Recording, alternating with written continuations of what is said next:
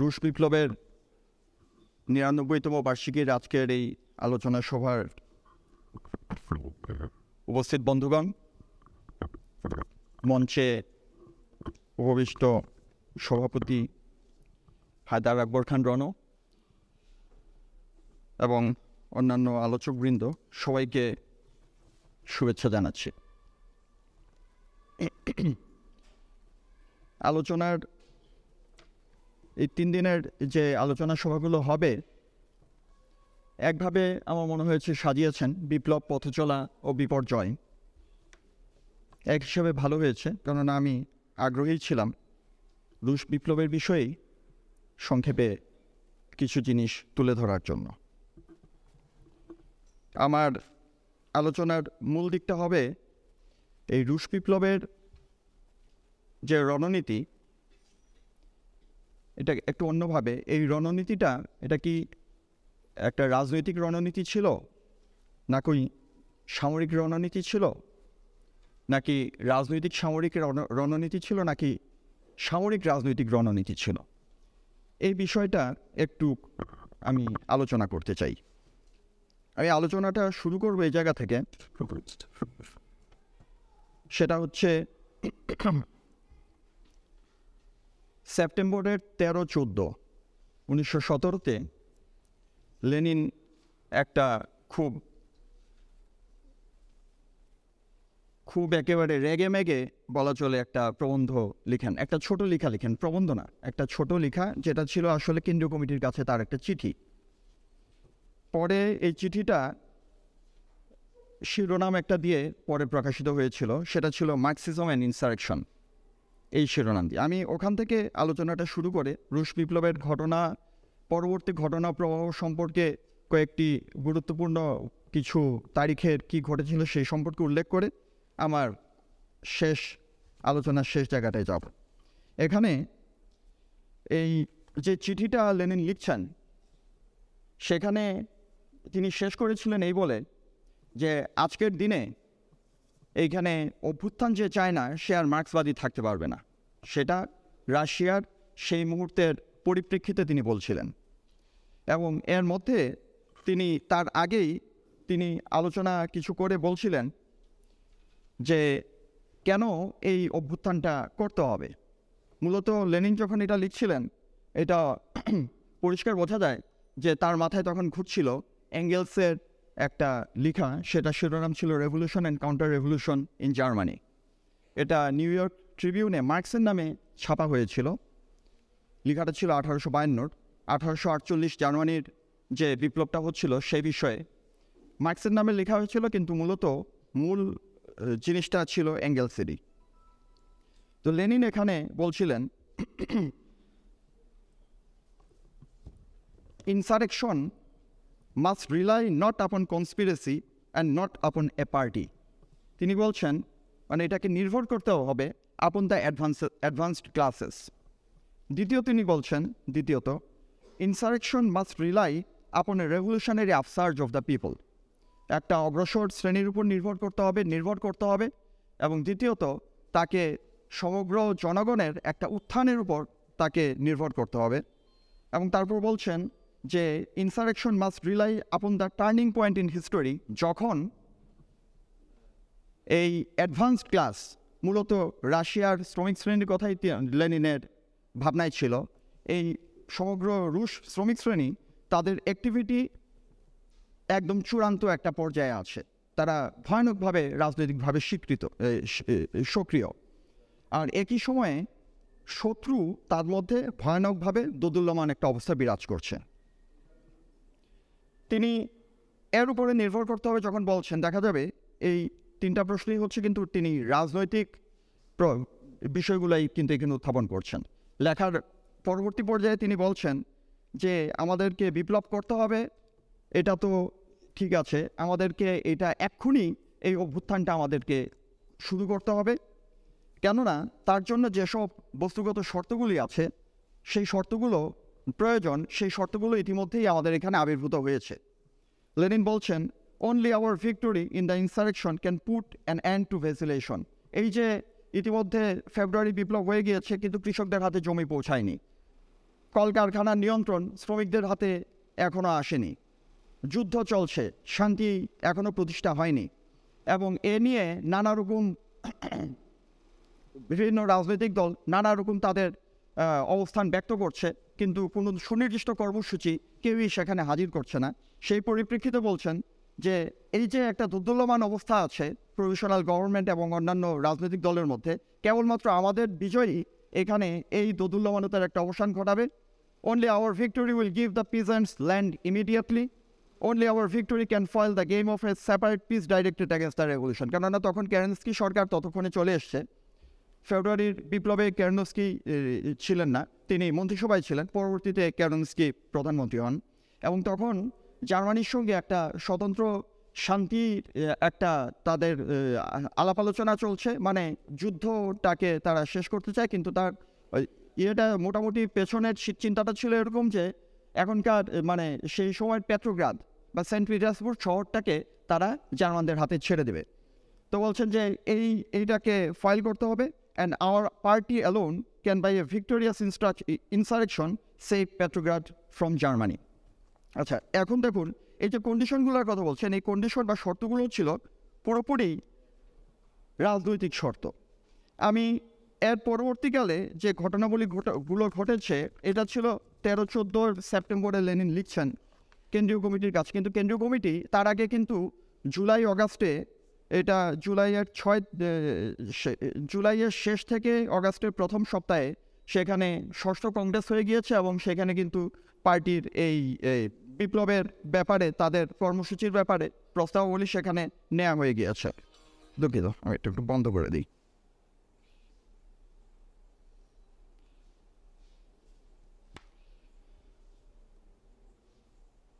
এই অভ্যুত্থানের ব্যাপারে আলাপ আলোচনা হয়েছে, কেন্দ্রীয় কমিটিও স্বীকৃত, কিন্তু কোনো এই এই ক্ষেত্রে সিদ্ধান্তটা নেওয়া হচ্ছে না। সেই পরিস্থিতিতে লেনিন বলছেন যে, সময় নেই, দ্রুত এক্ষুনি নিতে হবে। পরবর্তীকালে আরও দেখব লেনিনের আরেকটা চিঠি আমি সংক্ষেপে পাঠ করব। সেখানেও দেখা যাবে এই প্রবল একটা তাড়নার মধ্যে তিনি আছেন। লেনিন, এই সতেরো সালের সেটা পরে আসা যায়। তো লেনিন যে এই চিঠিটা লিখছেন তেরো চোদ্দোই সেপ্টেম্বর তার এক মাসের মাথায় কিন্তু দেখা যাচ্ছে যে পরিস্থিতির এই সিদ্ধান্ত নেওয়ার ক্ষেত্রে কিছু পরিস্থিতির পরিবর্তন ইতিমধ্যে লক্ষ্য করা যাচ্ছে। বিভিন্ন এই বলশিবিক পার্টির বিভিন্ন সংগঠনের মধ্যে ইনসারেকশনটা নিয়ে তাদের মধ্যে খুব জোর আলাপ আলোচনা হচ্ছে। কেউ কেউ এক্ষুনি ইনসারেকশনে একটা অভ্যুত্থানে নেমে পড়তে হবে এটা বলছেন। আমি পিছনে ইতিহাস বলিনি, কিন্তু জুলাইয়ে আরেকটা অভ্যুত্থান চেষ্টা কিন্তু হয়েছিল, যেটাকে কঠোর সমালোচনাও বিভিন্ন মহল থেকে করা হয়েছিল, সেটা ছিল প্রিমেচিউর এই অভ্যুত্থানের সেই সময়ের সিদ্ধান্তটা নেওয়া ঠিক হয়নি। যথেষ্ট রক্তক্ষয়ও সেখানে সে পর্যায়ে হয়েছিল। এই এক মাসের মাথায় অক্টোবর দশ তারিখে কেন্দ্রীয় কমিটির একটা মিটিং হয়। সেই কেন্দ্রীয় কমিটির মিটা মিটিংয়ে কিন্তু বলা হচ্ছে যে international position of the Russian revolution এইটাকে বিবেচনা করে, এখানে মিলিটারি সিচুয়েশনকে বিবেচনা করে, এখানে আমাদের যে সোভিয়েতগুলো বা বলা চলে যে এই সংগ্রাম পরিষদগুলো, শ্রমিক, সৈনিক এবং কৃষকদের যে সোভিয়েতগুলো ইতিমধ্যে গড়ে উঠেছে, সেই সোভিয়েতগুলোতে বলশেবিকদের এখানে একটা প্রাধান্য স্থাপিত হয়েছে। প্রথম দিকে এটা ছিল না, ততদিনে প্রাধান্য স্থাপিত হয়েছে। এইসব বিবেচনা করে এবং এখানে প্রতিক্রিয়া আরেকটা প্রতিবিপ্লব এখানে সংগঠিত করতে পারে, যেটাকে বলা হচ্ছে সেকেন্ড কর্নিল অফ রিভোল্ট। ওটাও ছিল জারতন্ত্রের সময়কার এক জেনারেলের একটা আহ, প্রতিবিপ্লবী একটা উত্থান। সেরকম আর একটা হামলা করতে পারে। এই সব কিছু বিবেচনা করে দশই অক্টোবর কেন্দ্রীয় কমিটি সিদ্ধান্ত নিচ্ছে considering therefore that an armed uprising is inevitable করতে হবে বলা হচ্ছে না বলা হচ্ছে inevitable and that the time for it is fully right the central committee instructs all party organisations to be guided accordingly and to discuss and decide all practical questions from this point of view তার মানে এখানে অভ্যুত্থানের ব্যাপারে পরিষ্কার party সংগঠনগুলোকে বলা হচ্ছে তার জন্য প্রস্তুতি গ্রহণ করো। কিন্তু কখন কীভাবে হবে সেই সম্পর্কে সুনির্দিষ্ট কোনো প্রস্তাব সেখানে নেওয়া হচ্ছে না। একটা জিনিস তাহলে লক্ষ্য করা যাচ্ছে, এই রুশ বিপ্লবের এই যে পাওয়ার টেক ওভারের যে কাজটা ছিল, যেটা হয়েছিল পঁচিশে অক্টোবর, এখনকার সাতই নভেম্বর, সেটা হঠাৎ ঘটে যাওয়া ব্যাপার ছিল না বা আমরা জানি যে তার পিছনে দীর্ঘদিনের সংগ্রামের ইতিহাস আছে জারতন্ত্রের বিরুদ্ধে। শুধু সেটাও না, এই ইনসারেকশন ইটসেলফ এই যে সামরিক উত্থান যেটা হলো, অভ্যুত্থান যেটা হলো, সেটা নিজেও খুবই চিন্তাভাবনা পরিকল্পিতভাবেই সেটা করা হয়েছিল এবং সেটা নিয়ে অনেক আলাপ আলোচনা হচ্ছে। অক্টোবরের এগারো থেকে তেরো পর্যন্ত northern regional congress of soviets হয়েছিল। এই সোভিয়েতের একটা সম্মেলন হয়েছিল। সেই সম্মেলনটা মূলত এই নর্দার্ন রিজিওনাল সোভিয়েতগুলোর ক্ষেত্রে প্রাধান্য ছিল regional executive committee of the army fleet and navy and workers of Finland তার মানে ফিনল্যান্ড তখন এই ইম্পেরিয়াল রাশিয়ারই অংশ ছিল এবং সেখানকার যে আর্মি ফ্লিট মানে নৌ এবং সৈনিকদের যে সোভিয়েত ছিল, তারাই সেখানে প্রাধান্য ছিলেন এবং সেখানেও কিন্তু তারা ওই সম্মেলনেও তারা কিন্তু বলছেন। কেন্দ্রীয় কমিটির সিদ্ধান্ত ইতিমধ্যে দশ তারিখ হয়েছে, এগারো বারো তেরো, তেরোর কংগ্রেসেও তারা প্রথমে অপেক্ষা করছিলেন, হয়তো এই কংগ্রেসকেই বলা হবে যে তোমরা এখন এই দায়িত্বটা নেও। কিন্তু কেন্দ্রীয় কমিটি সেই সিদ্ধান্তে তখনও আসতে পারেনি যে এক্ষুনি করতে হবে কিনা। লেনিন ইনসিস্ট করছেন যে এক্ষুনি করতে হবে, এক্ষুনি করতে হবে, কিন্তু তখনও সেটা হচ্ছিল না। ফলে এই যে একটা অভ্যুত্থানের জন্য বলশেবিকরা প্রস্তুতি নিচ্ছে, এটা কোনো গোপন ব্যাপারও কিন্তু ছিল না। এখানে আমি দেখছিলাম বিভিন্ন ইয়ে এই সম্পর্কিত যেসব লেখালেখি পাওয়া যায়, সেগুলো ঘাটতে ঘাটতে দেখছিলাম। যেমন অক্টোবর চোদ্দোতে এখানে একটা পত্রিকা লিখছে যে বলশেবিকরা অক্টোবরের কুড়ি তারিখে এখানে অভ্যুত্থান করবে, এটা নিশ্চিত প্রমাণ আমাদের হাতে আছে। এটা বুর্জাদির একটা পত্রিকা বলছে। ম্যাক্সিম বোর্ডকির পত্রিকা নয়া জীবন, রুশ ভাষায় নভিয়া জিজন। তাতে পনেরোই অক্টোবর বলছে mood of the masses is not uniform তার মানে জনগণের মধ্যে মনোভাবটা একটা, তার মধ্যে ইউনিফর্মিটি দেখা যাচ্ছে না। Person ready to act another is not other groups either hostile or completely passive toward an insurrection তাহলে যে কেন্দ্রীয় কমিটি যে সিদ্ধান্ত নিয়েছে নীতিগতভাবে, কিন্তু সুনির্দিষ্ট তারিখ এ বিষয়ে কিছু ঘোষণা আসছে না, তার একটা কারণ কিন্তু তাহলে বোঝা যাচ্ছে এই গোর্কির পত্রিকায়। গোর্কি কিন্তু বলশিক পার্টিতে ছিলেন না সেই সময়টায়। তো তাদের পত্রিকা এটা একটা লিড এডিটোরিয়ালে এই যে বলা হচ্ছে যে মানুষের মনোভাবটা কি, সেটা কিন্তু এখানে বলা হচ্ছে। আমার আলোচনায় মনোভাব বা মনোভূমির প্রশ্নটা নিয়ে একটা শেষের দিকে কিছু বক্তব্য আছে।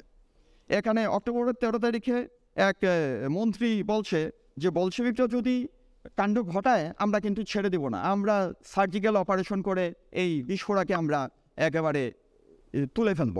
এখানে অক্টোবরের সতেরো তারিখে তখনকার ইন্টেরিয়র মিনিস্টার, স্বরাষ্ট্রমন্ত্রী বলা যেতে পারে, তিনি বলছেন যে বলশেবিকরা আঠারো তারিখে আসলে করতে চেয়েছিল, কিন্তু তারা এটাকে এখন তেইশ তারিখে নিয়ে গিয়েছে। আঠারো তারিখটা বলছে এই জন্য যে সারা রুশ যে সোভিয়েত ছিল, তার সোভিয়েতের যে একটা ন্যাশনাল কংগ্রেস হওয়ার কথা, সেই কংগ্রেস হওয়ার তারিখটা ছিল আঠারোই অক্টোবর। পরে সেটাকে এক সপ্তাহ পিছিয়ে পঁচিশে অক্টোবর নিয়ে যাওয়া হয়। এখানে যুদ্ধমন্ত্রী বলছেন যে আমাদের পরিকল্পনা আছে, দরকার হলে, এবং তারা যখনই বলশেবিকরা পদক্ষেপ নেবে, সঙ্গে সঙ্গে আমরা তার বিরুদ্ধে পদক্ষেপ নিব। কিন্তু মুশকিল হচ্ছে বলশেবিজম এখানে সোভিয়েতগুলোকে এখানে ভাইরাসের মতো আক্রান্ত করে ফেলেছে। সেই জন্য আমরা, আমাদের সামর্থ্য নেই এই মুহূর্তকে সেটাকে সরিয়ে নিতে। এই এই সিচুয়েশনটা যদি দেখা যায়, এটা কিন্তু কেউ সামরিক দিক থেকে কিন্তু জিনিসটাকে বিবেচনা করছেন না। যেসব আলোচনা, বক্তব্য দেখা যাচ্ছে সব কিছুই কিন্তু হচ্ছে ও রাজনৈতিক পরিপ্রেক্ষিতে, রাজনৈতিক বিচার বিবেচনা থেকেই কিন্তু সবাই সবার বক্তব্যগুলো দিচ্ছেন। এখানে অক্টোবরের পনেরো তারিখে পেট্রোগ্রাদে একটা কনফারেন্স হয়। সেটা কনফারেন্সটা ছিল, সম্মেলন হয় বা একটা বড় মিটিং এই মিটিংটা ছিল কেন্দ্রীয় কমিটির প্রতিনিধিরা ছিলেন, আর ছিল পিটার্সবার্গ কমিটি বলশবিক পার্টির, Peter Petrograd province Bolshevik committee, ছিল পেট্রোগ্রাড সোভিয়েত এবং ট্রেড ইউনিয়ন ফ্যাক্টরি সব কমিটি এর নেতৃবৃন্দ, পঁয়ত্রিশ জন তারা ছিলেন। সেখানে ওই ওই মিটিংয়ে যেসব আলোচনা হচ্ছিল, সেগুলো এখানে মোটামুটি বেশ কিছুই পাওয়া যায় বইপত্রে। তাতে দেখা যাচ্ছিল যে অধিকাংশ প্রতিনিধি বলছেন যে এই আমার এলাকায় এখনও শ্রমিকরা এর জন্য মানে একটা অস্ত্র হাতে নেমে পড়ার জন্য এখন এখনও তৈরি হননি। আমরা এখনও সময় আসেনি। তার মানে বলশিবিক পার্টি এটা কিন্তু হিসাব নিচ্ছেন মানুষের মনোভাবটা কি, মানুষের মনোভূমিতে কি অবস্থান বিরাজ করছে সেটা তারা হিসাব নিচ্ছেন। অক্টোবরের ষোলো তারিখে এই এই পনেরো তারিখে এই কনফারেন্সটা হলো অক্টোবরের ষোলো তারিখে একটা কেন্দ্রীয় কমিটির মিটিং হয়। সেই কেন্দ্রীয় কমিটির মিটিংয়ে সেখানে লেনিন একটা সেখানে সিদ্ধান্তের প্রস্তাব করলেন এবং সেই সিদ্ধান্তটা ছিল যে অক্টোবরের দশ তারিখে যে সিদ্ধান্ত নেওয়া হয়েছে সাধারণভাবে যে ইনসারেকশন করতে হবে, তার জন্য প্রস্তুতি নিতে হবে। এর প্রিসাইজ টাইম এবং ফর্মটা কি হবে? এই ব্যাপারে সিদ্ধান্ত নেওয়ার এখতিয়ার হবে কেন্দ্রীয় কমিটির আর পেট্রোগ্রাদ, সোভিয়েত আর অল রাশিয়া এক্সিকিউটিভ কমিটিতে বলশিবিকদের যে প্রতিনিধিরা আছেন, তারা মিলে এই সিদ্ধান্তটা নেবেন। এবং এই সিদ্ধান্তের পক্ষে উনিশ জনের সমর্থন ছিল, দুজন বিরোধিতা করেছেন এবং চারজন ভোটদানে বিরত ছিলেন। আর জিনোভিয়েভ অন্য আরেকটা প্রস্তাব করেন যে এইখানে এই Bolshevik fraction of second congress of Soviet যেটা সামনে হবে, সেইখানে প্রতিনিধিরা সবাই আসবেন সেই প্রতিনিধিদের সঙ্গে আলাপ করেই কেবলমাত্র এখানে ইনসারেকশনের সিদ্ধান্ত হবে। মানে দুজনের সিদ্ধান্তের ক্ষেত্রে পার্থক্যটা হচ্ছে, লেনিন আসলে মূলত চাচ্ছিলেন, পরেও সেটা দেখা যাবে, যে পঁচিশ তারিখে গোটা রাশিয়ার এই সংগ্রাম পরিষদ বা সোভিয়েতের প্রতিনিধিদের ইয়েটা হবে, কংগ্রেসটা বসবে, তার আগেই ক্ষমতাটাকে নিয়ে নিতে হবে, নিয়ে কংগ্রেসের ঘোষণা দিতে হবে যে ক্ষমতা পাওয়ার টেক ওভার করা হয়েছে, এখানে আর প্রভিশনাল বা অস্থায়ী সরকার এখন আর ক্ষমতায় নেই। আর জিনুদ্রিয়েভ চাচ্ছেন না আগে তারা আসুক, সেইখানে আলাপ আলোচনা করে বেসিক্যালি এই ক্ষমতাটা নিতে হবে। তো এখন এই, এটা নিয়ে যে মতবিরোধ, ভেদ হয় মতবিরোধ এক ধরনের হয়, তাতে কিন্তু কামিনেভের নাম আপনারা শুনেছেন। কামিনেভ কিন্তু কেন্দ্রীয় কমিটিতে লিখে দিলেন, আমি আর এই কেন্দ্রীয় কমিটিতে নেই। বলে উনি রেজিগনেশন দিয়ে দিলেন। পরে কিন্তু দেখা গিয়েছে, ওই কেন্দ্রীয় কমিটি মিটিং হচ্ছে, কামিনেভে এসে হাজির, কেউ জিজ্ঞেস করছে না, তুমি বাবু এখানে কেন? ওইসব ছিল না। কিন্তু সেই মুহূর্তে মানে গোটা সিচুয়েশনটা কেমন মানে হিটেড ছিল, সেটা কিন্তু এখান থেকে বোঝা যাচ্ছে। ষোলো তারিখে এই সিদ্ধান্তটা হলো লেনিনের রেজলিউশনটা পাশ হলো এবং অক্টোবরের পঁচিশ তারিখে যেহেতু সোভিয়েতটা, এই কংগ্রেসটা শুরু হবে সোভিয়েতের, ফলে দুই পক্ষই, একদিকে কেরনস্কি সরকার, তারা প্রস্তুতি নিচ্ছে, এর মধ্যে কিন্তু অনেক রকম সংঘাত, সংঘর্ষ হচ্ছে বিভিন্ন অঞ্চলে।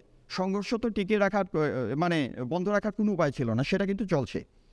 সেখানে সরকার প্রস্তুতি নিচ্ছে যে পঁচিশ তারিখে যাতে কোনো ঘটনা না ঘটে, আর বলশিবিক পার্টি তারা সিদ্ধান্ত তারা নিচ্ছেন যে এই ক্ষেত্রে বলশিবিকদের একটা নির্দিষ্ট একটা অর্গানাইজেশন ছিল, সেটার নামটা আমি পরে বলছি। তারা প্রস্তুতি নিচ্ছেন যে চব্বিশ তারিখ রাত থেকেই প্রস্তুতি আমাদের কাণ্ড ঘটাতে হবে।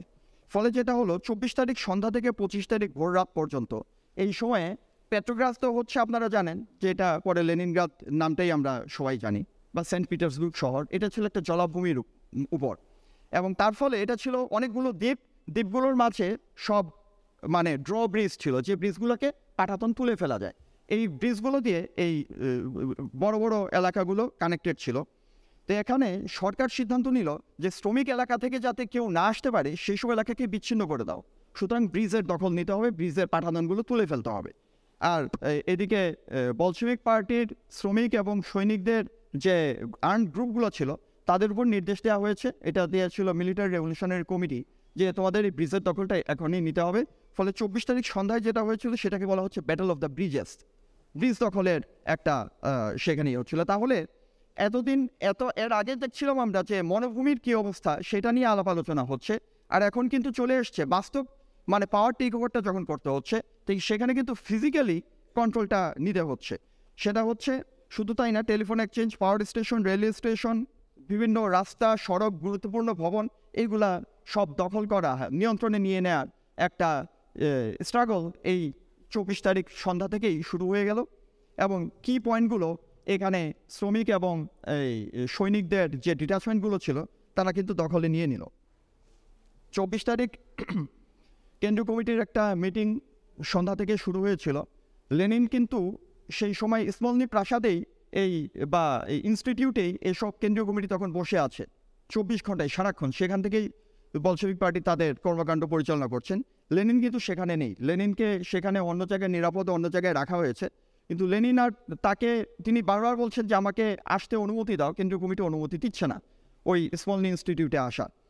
এক পর্যায়ে লেনিন আর পারেননি। চব্বিশ তারিখ সন্ধ্যার সময় তিনি একটা চিঠি লিখে ওখানে একজনকে দায়িত্ব দিলেন, এই চিঠিটা কাকে কাকে বিতরণ করতে হবে কপি করে, আর সাথে একজনকে নিয়ে মাথায় পড়ছিলার পরে তিনি বেরিয়ে আসলেন স্মলনি ইনস্টিটিউটে যাবেন। চিঠিতে লেনিন কী লিখছেন? With all my mind I urge comrades to realise that everything now hangs by a thread that we are কনফা confronted by problems which are not to be solved by conferences or congress but exclusively by people. আলাপ আলোচনা করে, এই সম্মেলন করে, এই সমস্যার সমাধান হবে না। জনগণকে এই সমস্যার সমাধান করতে হবে। By the masses by the struggle of the arm people চিঠিতে আরও লিখছেন we must not wait we may lose everything who must take the power ক্ষমতাটা কে নেবে? লেন বলছেন, ওটা মোটেও গুরুত্বপূর্ণ না। That is not important at present let the military revolutionary committee do it or some other institution মানে বলশেবিকদের কোনো না কোনো ইনস্টিটিউশন কেউ না কেউ পাওয়ারটা নিক। কিন্তু দেরি কর- চলবে না। এক্ষুনি আমাদেরকে অ্যাক্ট করতে হবে। The seizure of power is the task of the uprising the its political purpose will become clear after that ক্ষমতাটা নেওয়া এক্ষুনি নেওয়াটাই হচ্ছে আসল কাজ। এই আপরাইজিংয়ের মূল উদ্দেশ্য হচ্ছে পাওয়ার টেক ওভার তার মানে এই সরকারকে ক্ষমতাচ্যুত করা। আর রাজনৈতিক কি তার টাস্ক আছে সেটা ধীরেই পরিষ্কার হবে। সেটা নিয়ে এক্ষুনি সেই সব নিয়ে মীমাংসা করা আমাদের দরকার নেই। তারপর লেনিন শেষ করছেন এই বলে the people have the right and are in duty bound to decide such questions not by a vote but by force ভোটের কথাটা আসছে আসলে সোভিয়েত যে কংগ্রেসটা হবে সোভিয়েতের সেইখানে এইসব নিয়ে আলাপ আলোচনা করে ভোটাভুটি করে সিদ্ধান্ত হবে সেটা চলবে না। লেনিন বলছেন যে মানুষের জনগণের সেই অধিকারটা আছে এবং তারা বাধ্য এটা করতে। In critical moment of the revolution, the people have the right and are in duty bound to give directions to their representatives and not to wait for them. এই ক্রিটিক্যাল মুহূর্তে প্রতিনিধিরা কী করবেন? তার দিকে তাকিয়ে থাকা সময় বা এই এই তাকিয়ে থাকা জনগণের পক্ষে চলে না। বিপ্লবের এই সংকটময় মুহূর্তে তাদেরকে সিদ্ধান্ত নেয়ার অধিকার তাদের আছে এবং তাদের এটা, এই পাওয়ার টেক ওভারটার কাজটা করতে হবে। এটা চব্বিশ তারিখ সন্ধ্যায় লেনিন লিখে শেষ পর্যন্ত কিন্তু চলে আসেন স্মলনি ইনস্টিটিউটে এবং তার পরবর্তী ঘটনাবলী ছিল যে সেখানে ইতিমধ্যে Bolshevik party, military revolutionary committee, অন্যান্য অর্গানাইজেশনগুলো, তারা পরের দিন যে পাওয়ার টেক ওভার হবে, তার জন্য প্রস্তুতি এবং এই যে ব্রিজ দখল, ভবন দখল, এগুলো কাজ ইতিমধ্যেই তারা শুরু শুরু করে দিয়েছেন। লেনিন আসার পরে তার পরিস্থিতিটার গতিটা অনেক বেশি বেড়ে গিয়েছিল। এইটুকু। ওই ওটা ওটা ভিন্ন আলোচনা, সে জায়গায় আমি আসছি না।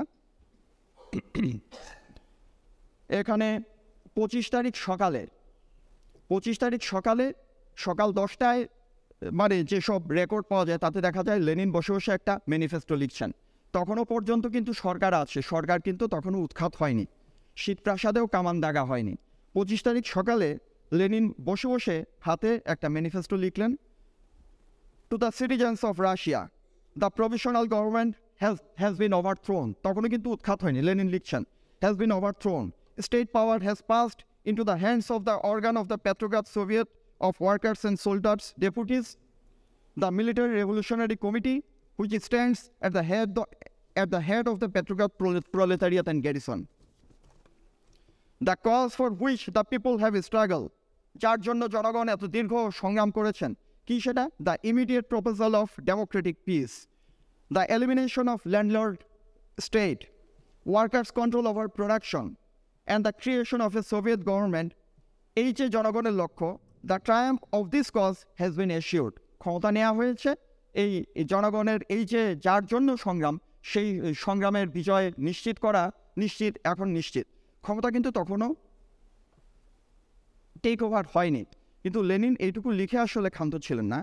যেটা হলো, এটা আসলে শুধু লেনিন না, কেন্দ্রীয় কমিটি সে, গোটা কেন্দ্রীয় কমিটি সেখানে যুক্ত ছিল। তারা এইটা লিখে সঙ্গে সঙ্গে ছাপাখানায় ছেপে মানে সকাল বেলা বারোটার মধ্যেই একদম পেট্রোগ্রাদে এই পোস্টার আকারে, এই ডিক্লারেশন, পোস্টার আকারে সাটিয়ে দিলেন। বিভিন্ন জায়গায় তারা এলাকায় এলাকায় মেসেজ পাঠালেন, কেননা ততক্ষণে টেলিগ্রাফ টেলিফোন এক্সচেঞ্জটা তাদের হাতে, যে পাওয়ার টেক ওভার হয়েছে, ইত্যাদি বলে।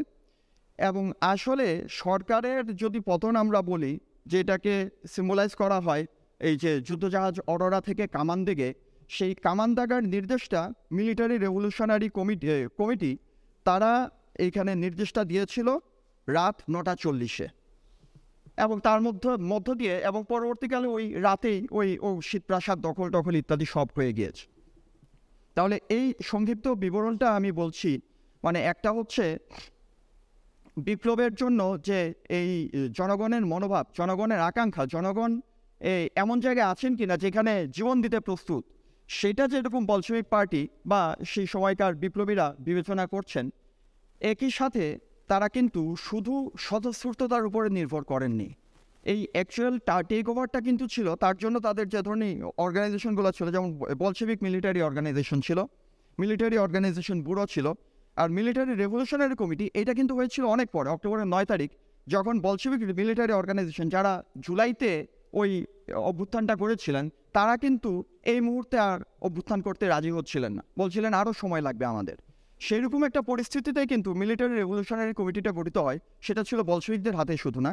সেখানে বলশবিকরা ছিলেন মানে তারপর লেফট সোশ্যালিস্ট রেভলিউশনারি অ্যানার্কিস্ট তারপর পেট্রোগ্রাফ সোভিয়েতের প্রতিনিধিরা Soviet of Soviets of peasant deputies central committee of the Baltic fleet regional executive committee of the army fleet and workers in Finland তাদের সবার প্রতিনিধিদের নিয়েই কিন্তু এটা ছিল।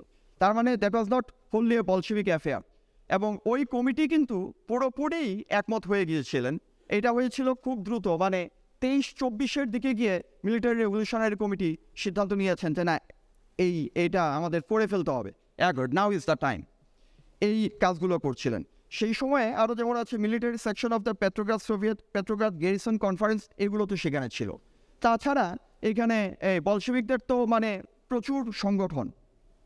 এই পেট্রোগ্রাদেই বহু রকম সংগঠন সেখানে ছিল। পিটসবার্গ কমিটি ছিল প্রভিশনাল প্রভিন্স কমিটি ছিল সোভিয়েতেও তাদের অংশগ্রহণ ছিল ইত্যাদি। আমি এই জায়গায় এসে এই যে অক্টোবরের ঘটনাবলীর কয়েকটা জায়গা, মূলত লেনিনের দুটো লেখা উল্লেখ করে, যে জায়গায় আসতে চাই সেটা হচ্ছে এই যে দেশে দেশে বিপ্লবের রণনীতির প্রশ্নে। আমার মূল জায়গাটা কিন্তু এটা, অক্টোবর বিপ্লব থেকে আমরা আসলে কি শিক্ষাটা নিতে পারি, সেক্ষেত্রে আমার মনে হচ্ছে বাংলাদেশের পরিপ্রেক্ষিতে বিশেষ করে এটা খুবই মানে গম্ভীরভাবে জরুরি আমাদের জন্য। সিরিয়াসলি এটা ইম্পর্ট্যান্ট একটা ইস্যু এক্ষেত্রে যেটা আমি শুরুতে বলছিলাম যে এই বিপ্লবের ধরনটা একটা পলিটিক্যাল স্ট্র্যাটেজি হতে পারে অথবা সামরিক স্ট্র্যাটেজি হতে পারে বা সামরিক রাজনৈতিক রণনীতি হতে পারে। সেক্ষেত্রে আমি আমার ছোট্ট একটা লেখা থেকে সামান্য দু তিনটা প্যারাগ্রাফ একটু আমি পাঠ করব। আমার আর্গুমেন্টটা এখানে বোঝানোর সুবিধার্থে। আমি চীন ভিয়েতনাম এবং নেপালের প্রসঙ্গটা আলোচনা করব। রাশিয়ারটা আলাদা করে আলোচনা করছি না। চীন বিপ্লবের রণনীতি ছিল দীর্ঘস্থায়ী গণযুদ্ধের রণনীতি এবং সেটাকে, আস- সেটা হচ্ছে that was a military strategy basically উনিশশো সাতাশ সালে সাংহাই সহ শহরাঞ্চলে বিপ্লবী সংগ্রাম প্রচণ্ড মার খেয়ে পশ্চাদপসরণ করতে বাধ্য হয়। চীনা পার্টি দুর্গম পার্বত্য অঞ্চল গ্রামাঞ্চলে আশ্রয় নেয়। শ্রমিক শ্রেণির পরিবর্তে কৃষকরাই হয়ে ওঠেন পার্টির ভিত্তি। রাজনৈতিক চেতনার দিক থেকে সাংহাই, নানকিংয়ের শ্রমিক ও ছাত্রদের তুলনায় চীনা কৃষকরা ছিলেন ভয়ানকভাবে পশ্চাৎপদ। চীনা গ্রাম ও গ্রামীণ সমাজ ছিল পশ্চাৎপদ ও বিচ্ছিন্ন, ভৌগোলিকভাবে ও রাজনৈতিকভাবে উভয় দিক থেকেই। চীন ছিল রাজনৈতিকভাবে খণ্ডিত, ছোট বড় সামন্ত প্রভুদের সশস্ত্র বাহিনী দ্বারা শাসিত। দেখুন, এই বিষয়ে কিন্তু চীনের উপরে এখানে পরিস্থিতি নিয়ে খুব বেশি আলোচনা হয় না। কিন্তু এই নিয়ে বেশ কিছু বইপত্র কিন্তু পাওয়া যায়। সেগুলো পড়লে মোটামুটি আমি যে সিদ্ধান্তে এসেছি, কাছাকাছি সিদ্ধান্তে আপনারা সম্ভবত আসবেন। চীন ছিল রাজনৈতিকভাবে খণ্ডিত, ছোট বড় সামন্ত প্রভুদের সশস্ত্র বাহিনী দ্বারা শাসিত। এমন এক সামন্ত কবলিত পশ্চাৎপদ যোগাযোগ বিচ্ছিন্ন সমাজে বিপ্লবী রাজনীতির বিকাশ এবং বৃহৎ ও বিস্তৃত রাজনৈতিক ঐক্য স্থাপনের যে প্রশ্ন চীনা কমিউনিস্ট পার্টির সামনে ছিল, তার মীমাংসা তারা করেছিলেন সামরিক রণনীতি দিয়ে। গেরিলা দল ও নিয়মিত সেনাবাহিনী গড়ে তোলে। গেরিলা দল ও নিয়মিত সেনাবাহিনী তাদের গঠন করতে হয়েছিল শুধু ক্ষমতা দখল বা বল প্রয়োগের জন্যই নয়, পার্টি গড়ে তোলা রক্ষা করে এবং জনগণকে রাজনৈতিকভাবে ঐক্যবদ্ধ করার করার জন্য। এছাড়া এই গ্রামাঞ্চলকে, জনগণকে ঐক্যবদ্ধ করা, এটা মোটেও পারা যাচ্ছিল না। ভিয়েতনাম বিপ্লবের ক্ষেত্রে আমি যেটা বলব যে এখানে জেনারেল নোগোয়েন ভন গিয়াট উনার মিলিটারি রাইটিংস বলে একটা সংকলন, সেটা ষাট দশকে নাকি সত্তর দশকে মান্থলি রিভিউ প্রেস বের করেছিল। ওটা ওটা পাঠ করলে দেখা যাচ্ছে গিয়াপ তাদের রণনীতিকে আখ্যায়িত করছেন রাজনৈতিক সামরিক রণনীতি। পলিটিক্যাল মিলিটারি স্ট্র্যাটেজি হিসাবে। একদম এই টার্মটা ব্যবহার করছেন। যে আমাদের রণনীতি ছিল পলিটিক্যাল মিলিটারি স্ট্র্যাটেজি যেখানে রাজনৈতিক সংগ্রামী প্রাধান্য ছিল, যার অধীনে গেরিলা বাহিনী ও নিয়মিত সামরিক বাহিনী দুই সক্রিয় ছিল। জনগণকে রাজনৈতিকভাবে জাগিয়ে তুলে প্রথমত তাদের চেতনার জগৎ বা মনোভূমি দখল করা এবং তার ভিত্তিতে ফিজিক্যাল ভূমি দখল করতে তাক একই সঙ্গে মানে এই মরুভূমি দখলের সাথে সাথে বা তার পিছু পিছু ভূমি দখল করার জন্য গেরিলা বাহিনী ও নিয়মিত সেনাবাহিনী তারা ব্যবহার করেছিলেন। এবং তার যেসব সাক্ষাৎকার এবং ওই যে বলছিলাম যে লেখাও আছে, তাতে গিয়াপ কিন্তু বলছেন যে আমাদের এই রণনীতির রাজনৈতিক দিকটাই দিকটাই ছিল প্রধান। চীনের ক্ষেত্রে সামরিক দিকটাই সেক্ষেত্রে প্রধা- প্রাধান্য ছিল। আর নেপালে ধরুন এই যে নেপালের মাওবাদী কমিউনিস্ট পার্টি, তারা যে সশস্ত্র সংগ্রামটা করছিলেন, সেক্ষেত্রে তারা কিন্তু গণযুদ্ধে শুরু করার পূর্বে তারা পার্লামেন্ট নির্বাচনে অংশগ্রহণ করেছেন। পার্লামেন্টে তাদের প্রতিনিধিত্ব ছিল। তারা তার মানে তারা রাজনৈতিক সংগ্রামের মধ্যেই তারা ছিলেন। সেখান থেকে তারা ঘোষণা দিয়ে গ্রামাঞ্চলে সশস্ত্র গণযুদ্ধ পরিচালনা, মুক্তাঞ্চল গঠন এবং শহরাঞ্চলে তারা রাজনৈতিক সংগ্রাম, গণ আন্দোলন, গণ অভ্যুত্থান। এই দুইটার একটা যাকে বলে এক ধরনের মিউজিক্যাল একটা একটা ছন্দবদ্ধ একটা মিক্স তাদের মধ্যে, তাদের এটা ছিল। এবং সেটাকে এক হিসেবে বলা চলে মিলিটারি পলিটিক্যাল স্ট্র্যাটেজি শেষ পর্যায়টা ছিল ওই পলিটিক্যাল স্ট্র্যাটেজিটা শেষ পর্যায়ে এই রাজতন্ত্র উচ্ছেদের ক্ষেত্রে পলিটি পলিটিক্যাল পার্টটাই একটা মানে মূল ভূমিকা পালন করে। কিন্তু ওই জায়গা পর্যন্ত আসতে মিলিটারি স্ট্র্যাটেজিটাই মূল ভূমিকা সেখানে প্রাধান্য ছিল। এই এই ক্ষেত্রে ধরুন রাজনৈতিক রণনীতি, সামরিক রণনীতি বলছি, এটা এ নিয়ে অনেক রকম প্রশ্ন আসতে পারে। সাধারণভাবে বলা যেতে পারে যে সামরিক রণনীতির লক্ষ্যটা হচ্ছে কিন্তু ভূমি দখল। আর রাজনৈতিক রণনীতির লক্ষ্যটা হচ্ছে মনভূমি দখল। এবং এই মনভূমি দখলের লড়াইটা কিন্তু সবসময় কিন্তু চতুর্দিকে চলছে। আপনারা যুক্তরাষ্ট্রের প্রেসিডেন্ট নির্বাচনের দিকে তাকিয়ে দেখুন। সেখানে কিন্তু মূলত এই রাজনৈতিক, সেটা তো পুরোপুরি, এটা তো সামরিক কিছু হচ্ছে না, রাজনৈতিক লড়াই হচ্ছে। এবং সেটা কিন্তু হচ্ছে এক ধরনের সেখানে ব্যবহার করা হচ্ছে যেটা, সেটা হচ্ছে মনভূমি দখলের জন্যই নানা রকম কায়দা কানুন করা হচ্ছে। ফলে রাজনৈতিক রণনীতির ক্ষেত্রে এই যে মনোভূমি দখল এইটা রাজনৈতিক রণনীতির লক্ষ্যটাকে আমরা বলতে পারি জনগণের চেতনার জগৎকে অধিকার করা, জনগণের মনোভূমি দখল করা, শত্রুকে সেখান থেকে স্থানচ্যুত করা বা বিতাড়িত করা। জনগণের রাজনৈতিক চেতনাকে উচ্চ স্তরে উন্নতি করে, উন্নীত করে শাসক শোষকদের বিরুদ্ধে জনগণের মনোভাব এমন পর্যায়ে নিয়ে যাওয়া যাতে লক্ষ লক্ষ মানুষ একই সঙ্গে মানে এই সংগ্রামে নামা, জীবন দেওয়া, জীবনকে তুচ্ছ করা, এই জায়গায় তারা মানে তারা পৌঁছে যান। এইটাই ছিল এটাই হচ্ছে রাজনৈতিক রণনীতির মূল মূল ধরনটা। এবং দেখবেন যে রুশ বিপ্লব সম্পর্কিত এই এই পঁচিশে অক্টোবরের আগের ঘটনাবলী নিয়ে যেসব আলোচনা আছে, সেখানে দেখবেন কিন্তু বলশবিক পার্টির মধ্যে কিন্তু এটা নিয়ে খুব বিতর্ক হচ্ছে, তর্ক বিতর্ক হচ্ছে। এবং তারা যে তর্ক বিতর্ক করছেন তা না, মূল জিনিস যেটা যেটা ছিল বলশবিক পার্টির বৈশিষ্ট্য, তারা কিন্তু সবসময় নিচে গিয়ে একেবারে সব সময় জনগণের কাছে তারা যাচ্ছেন। জনগণকে যাকে বলে এজিটেট করা বা তাটানো এই তাটানোর কাজটা কিন্তু সমানে তারা করছেন।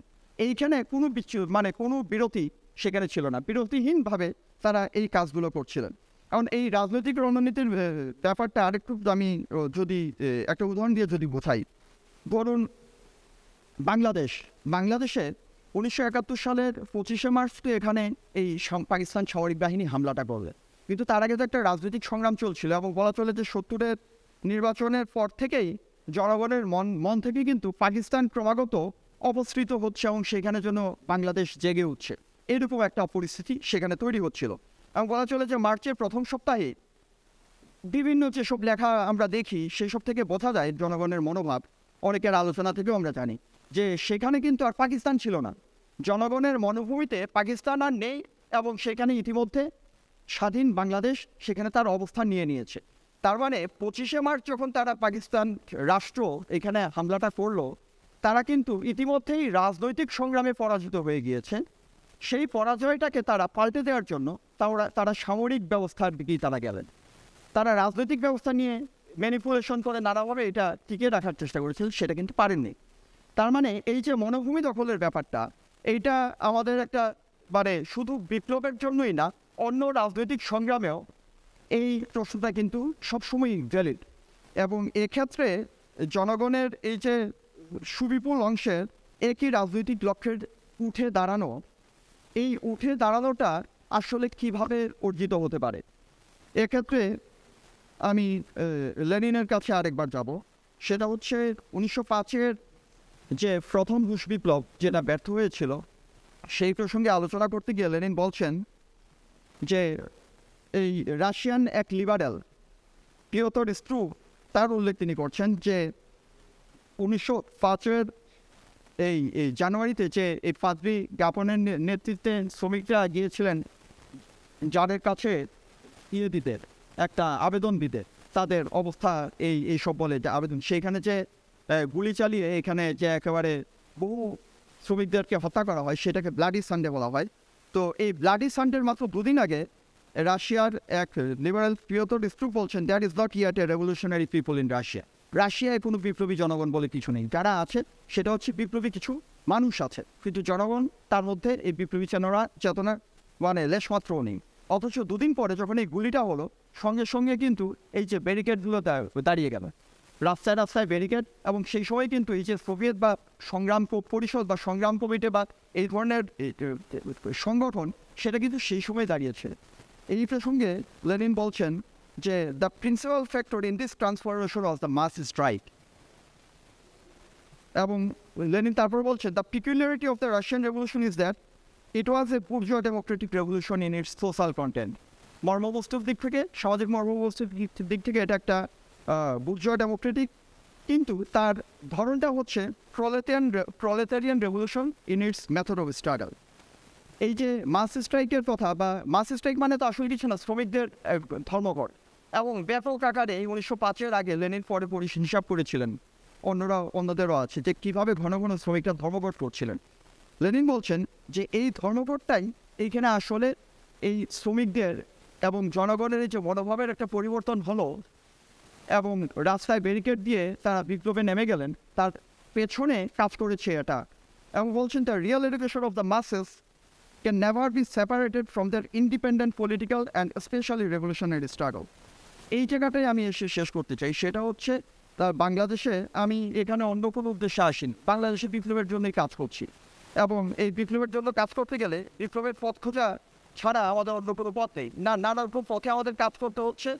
এবং সেখানে ভুলভ্রান্ত হচ্ছে তার থেকে শিখে এবং সারা দুনিয়াতে কী হয়েছে, তার থেকে জেনে বুঝে আমাদের এই সংগ্রামের নীতি কৌশলগুলো নির্ধারণ করতে হচ্ছে। এবং লেনিন বলছেন যে, এই যে কথাটা the real education of the masses can never be separated from that independent political independent political struggle ছাড়া শ্রমিক শ্রেণি বা অ্যাডভান্স ক্লাসেস বা জনগণ, তারা বিপ্লবের দিকে কখনোই আসবেন না। তাহলে এই ইন্ডিপেন্ডেন্ট পলিটিক্যাল অ্যাক্টিভিটি বাংলাদেশে আসলে আদৌ আছে কিনা, সেটা নিয়ে আমাদের মানে গভীরভাবে চিন্তা করতে হবে। সেটা একটা দীর্ঘ আলোচনার বিষয়। আমি সেখানে যাচ্ছি না। আমি সেখানে এটা শেষ করছি এই জায়গায় এসে। যে জাহাঙ্গীরনগরের বসে তো আলোচনা করছি। এই জাহাঙ্গীরনগর তো আমরা জানি, এখানে যে কত আন্দোলন হয়, আন্দোলন, এটা নানা রকম আন্দোলন হয়, প্রতিরোধ হয় এবং এগুলো আমরা বাইরে থেকে আমরা তার খোঁজ খবরও পাই। এই জাহাঙ্গীরনগরের চতুর্দিকে কিন্তু শ্রমিক এলাকা। আসলে তো গোটা ঢাকাটাই হচ্ছে শ্রমিকদের একটা এলাকা।